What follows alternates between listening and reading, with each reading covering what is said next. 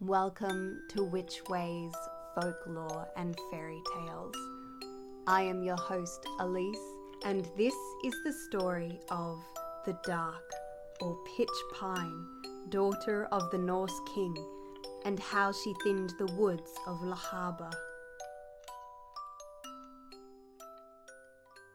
When the Norsemen came, and their visits were frequent and numerous to this country and these islands, to lay claim to and take possession of the land, the fame they gathered for themselves through their indulgence in every manner of cruel spoliation and slaughter of the people wherever they landed, was that they were a bold, courageous, hardy, rough, peremptory, and unscrupulous race. And more than that, it was attributed to them that they practiced witchcraft charms, and enchantments, and had much of other unhallowed learning among them. The Norse king's eldest daughter was particularly noted for her knowledge of the black art. There was no accident or mischance that befell friends, or destruction that overtook enemies, or any luck or good fortune that attended either friend or foe, but it was said that she was the cause of it or had some hand in it. She was famed at home and abroad, far and wide, for her skill among cows and cattle. She was said to possess every variety of dairy knowledge in her father's kingdom. There was no charm or evil eye that fell on any living creature in the fold but she could dispel and avert, nor hurt nor injury that got but she could heal nor dizziness nor fits into which they fell, from which she could not restore them, until it was said of her that the lowing of cattle, the incoherent cry of calves, and the rough cry of yearlings was to her the sweetest and most soothing music, and that she would answer the call of the cattle, though she might be lost in the midst of the northern woods, and the cry from the nethermost part of the farthest off quarter of the universe. She knew the herb that had the property of taking its qualities from milk, as well as she was acquainted with the spells by which its virtues could be restored, and every charm and invocation that was practiced or then esteemed.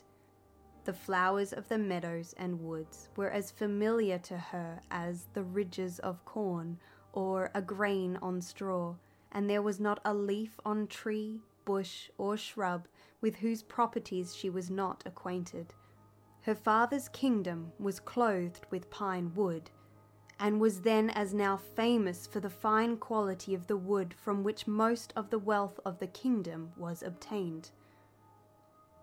One of those times when the Norsemen came to Scotland to take possession of and subdivide the land thus taken, they observed that the pine wood of Lochaber was growing so fast and extending so far that in time it might supersede the black forests of Sweden.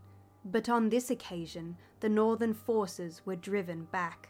On reaching home, they reported the matter to the king and their opinion that the increase of the wood must be checked, otherwise, his northern woods would be of little esteem. It occurred to the king to consult his daughter on the matter, since she was learned, and to get knowledge from her of the best method of thinning and destroying the Scottish wood. She gave him the desired information, but said that she must be the bearer of the method and must necessarily go to Scotland herself.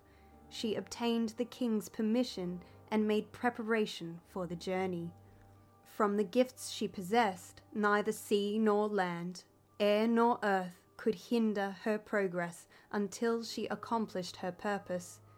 When she reached Lochaber, the method she adopted was to kindle a fire in the selvage of her dress, and she then began to go through the woods. And as she could travel in the clouds as well as on the ground, when she ascended and whirled in the air, the sparks of fire that flew from her dress were blown hither and thither by the wind and set the woods on fire, until the whole country was almost in a blaze and so darkened by the smoke that one could hardly see before them.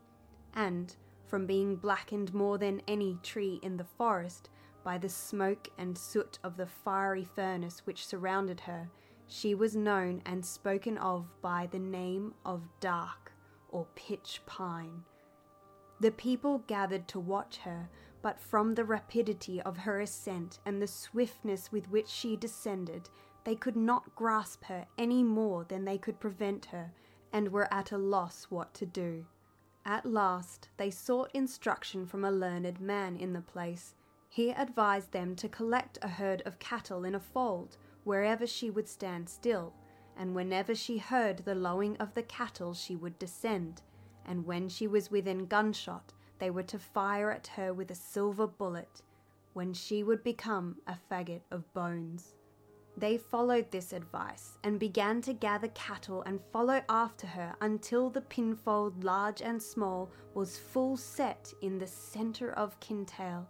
Whenever she heard the cry of the herd, she descended and they aimed at her with the silver bullet, as the wise man told them to do, and she fell gently among them. Men lifted the remains and carried them to Lochaber and to make sure that dead or alive she would do no more injury to them, they buried her in Achnacarry. And the person from whom the story was first heard in 1880 said that he could put his foot on the place where she was buried. The Norse king was amazed at his daughter not returning and at his not receiving any account from her. He sent abroad to get tidings of her when the news of the disaster that happened to her was brought to him, he sent a boat and crew to bring her home. But the Lochaber women, by their incantations, destroyed those whom he sent. The boat was wrecked, and the men lost at the entrance to Lochiel. The next ships that came were not more successful. The third time the king sent out his most powerful fleet. What they did then was to send and try through spells to dry up the wells of the fairy hill of Iona.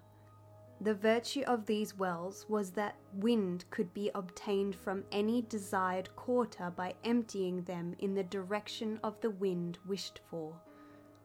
When the ships were seen approaching, the wells began to be emptied, and before the last handful was flung out, the storm was so violent and the ships so near that the whole fleet was driven on the beach under the fairy hill, and the power and might of the Norsemen was broken and so much weakened that they did not return again to infest the land.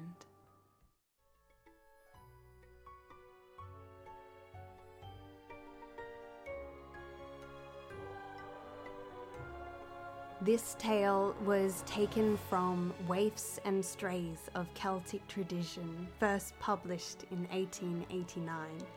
The Norse king's daughter is known as a Volva, a female practitioner of magic in the Norse tradition. This magic is known as Seidr. I hope you enjoyed this tale, and there are many more to come here on Witch Ways Folklore and Fairy Tales.